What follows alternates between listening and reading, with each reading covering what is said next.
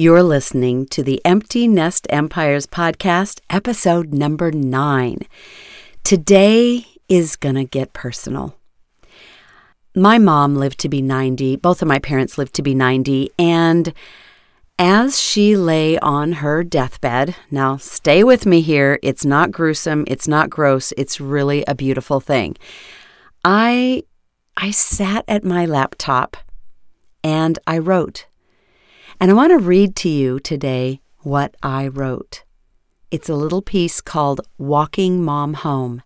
And really, as the holidays approach next week, I just want to pay tribute to my mom and the legacy that she left me, the empire that she built in the areas of faith and family. No, not money, not financial, but greater than that, really. greater than that. And uh, this is really, you know, it's been 10 years this year, actually. And this is still the greatest tribute that I could give my mom. So I want to share that with you today. So hang on. Here we go. Okay, your nest is empty, or it will be within a few years. So now what? Whether you know it or not, we are building empires empires of faith, family, fun, fitness, and of course, finance. And those empires are the legacy we leave for our loved ones. I'm Tami Romani, an empty nester mom, grandma, and entrepreneur with a vision for ever greater things in the years ahead. It's never too late, and there is no limit to what we can do. I'm so happy you're here. Now let's get to building.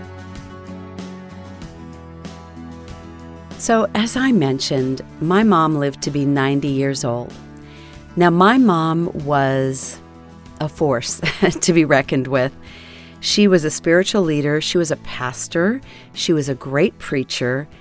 She had me at 40 years of age. I was the baby. I have a sister that's uh, 17 years older than I, and then my brother was about six years older. And you know, it's funny because when I talk about her, my sister will say, ah, it's like we had different parents. And I suppose, I suppose that's true. You know, you kind of parent each child differently. By the time I came around, they they had figured it out, I guess. but I I mentioned that in this piece. But what I want to take you back to, it's 10 years ago, it's Christmas time. My kids had been decorating the house for me because the last week or so was spent at my parents' house, really, as she was in her last days, and we were just waiting. And I would take little breaks and run off and do Christmas shopping really fast, but I didn't want to be gone too long. And then, you know, once the hospice nurse tells you that the final hours are there, it's still, you just sit and wait and you wait and you wait. And I'd flipped through all the magazines I had, and I just, I never do this. And I don't think I've done it since. It was December 21st, 2009. And I opened up my laptop and I started typing. And this, I have not edited this. This is what came out of me. And I want to share it with you now because I want you to get a sense of the legacy that we leave in terms of family, faith, and, and just all of the pillars that we've talked about. It only matters what you leave behind. And when you are in your last moments of life, that's it. That's what you get. You are pared down to what's important at that moment. So here it is for me. This is called Walking Mom Home. This is hard. This business of watching someone die, really, really hard. But as with all things that are hard, it has its joys as well. Right now, I suppose I can't think of any, but I'm sure they are there. My dad went quickly, just over two months ago. We barely said goodbye. Now it's Mom's turn, and the goodbyes seem endless. It's a paradox, really. You want it to be over, but you never want it to be over, for that means your beloved mom is gone. But I promised myself I would walk my mom home, and along with my brother and sister and my husband, that is what I'm doing. Sitting for days watching the natural progression of death, or the process, as we have come to know and hate the phrase, causes a person to evaluate life at its most basic level. What will my children be saying to me and about me when faced with this same scenario? Actually, that was the easy part, and possibly the joyous part as well. Aside from some silly quirks that we love to tease her about, my mom was darn near perfect. And I'm not kidding. This woman, born on a farm in the midst of a great flu epidemic, was tough as nails. A self described tomboy, she grew up in a family of five girls and three boys. Her dad nicknamed her Johnny, and always joyful, smiling, and full of life, she had great stories.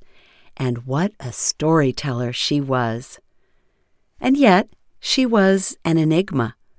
By the time I came along, she was 40 and had lived nearly half her life. She was polished, educated, and well versed in her parenting and pastoring skills.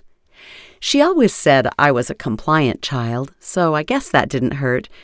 But she had this way about her that just made me want to please her. Spanking wasn't necessary, it was the look that made me want to do the right thing and never disappoint this amazing woman of God. I wouldn't be truthful if I said I actually accomplished that, but that's another story. Yes, I was the youngest daughter of a lady preacher. It made for an interesting life, to say the least. She was a tell it like it is, no nonsense person who continually believed in her children and their greatness. Some of the most important lessons and biblical truths I learned were from watching my mom. There was the time a man came to the door asking for a handout. We lived in the house next to the church, and everyone knew it. I stood back as I watched her tell the man to sit on the front step while she went to the kitchen and made a sandwich. Bringing it back to him with a drink, she shared Jesus' love in a tangible way, and he was grateful.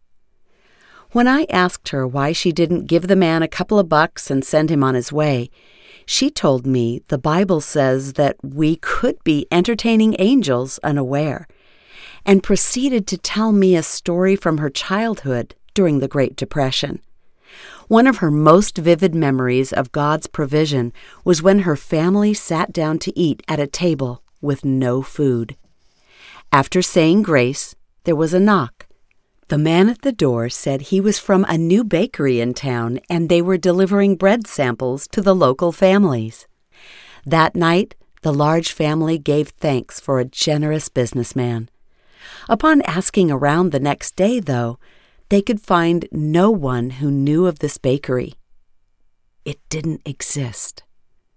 So the family story has always been that an angel brought the loaves of bread that night. For the rest of her life, she never wavered in her belief that God would always provide what they needed. And He always did. Being the daughter of a lady preacher in the 60s and 70s gave me a sense that I was part of the women's movement long before it became the mainstream. I could do anything. There was no boundary that would hold me back from what I wanted to do because my mom had blasted through the ultimate glass ceiling. She was a woman doing the work of a man of God. And she did it well. Her sermons were compelling, her counseling wise, and her prophecies accurate. At home, she was just mom to us and Mrs. J to my brother's buddies but to the rest of the world, she was a force to be reckoned with. The authority with which Mom prayed and preached was not lost on me, even as a young girl. Without saying a word, she taught me about spiritual warfare and the dire consequences of taking it lightly. It seemed that the enemy was constantly on the attack, and she handled each one with a firm grace that defied must have been going on inside of her. I knew, without her ever telling me, that if her bedroom door was closed, she was in prayer. And not the sit on the edge of your bed, God bless yous, either. She was in the fervent, groaning in the spirit kind of prayer that turns God's ear a little bit closer. Her favorite saying was, But God. When things looked hopeless and bleak, she would say, But God. When she would write in her journal about the destruction in the church brought by people with jealous spirits, she would write, But God. When she was discouraged about family members she had prayed for without an answer, she would say, But God. Her faith and confidence never wavered. Ever. So I guess walking my mom home really started when we began our walk through life together. I have gleaned 50 years of experience and knowledge from her. Some I've used already most, I suppose, I've yet to draw from. But now, in these final moments of her life, they come crashing through my brain like a flash flood. It's almost overwhelming, the legacy she leaves me. I only hope I can do the same for my own children. And it's dated 12 09 Tami Romani.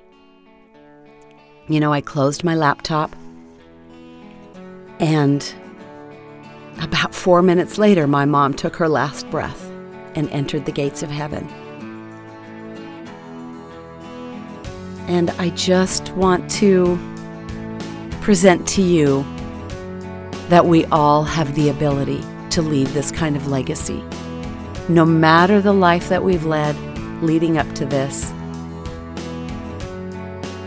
you can leave a legacy of faith. You can leave a legacy of fun family times. The stuff that really matters. So, I hope you've enjoyed my little piece that I wrote 10 years ago.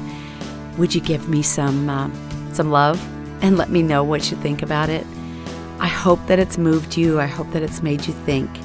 And mostly, I just hope that it blessed you and that you enjoy every moment this holiday season with your loved ones. Go build an empire with your family.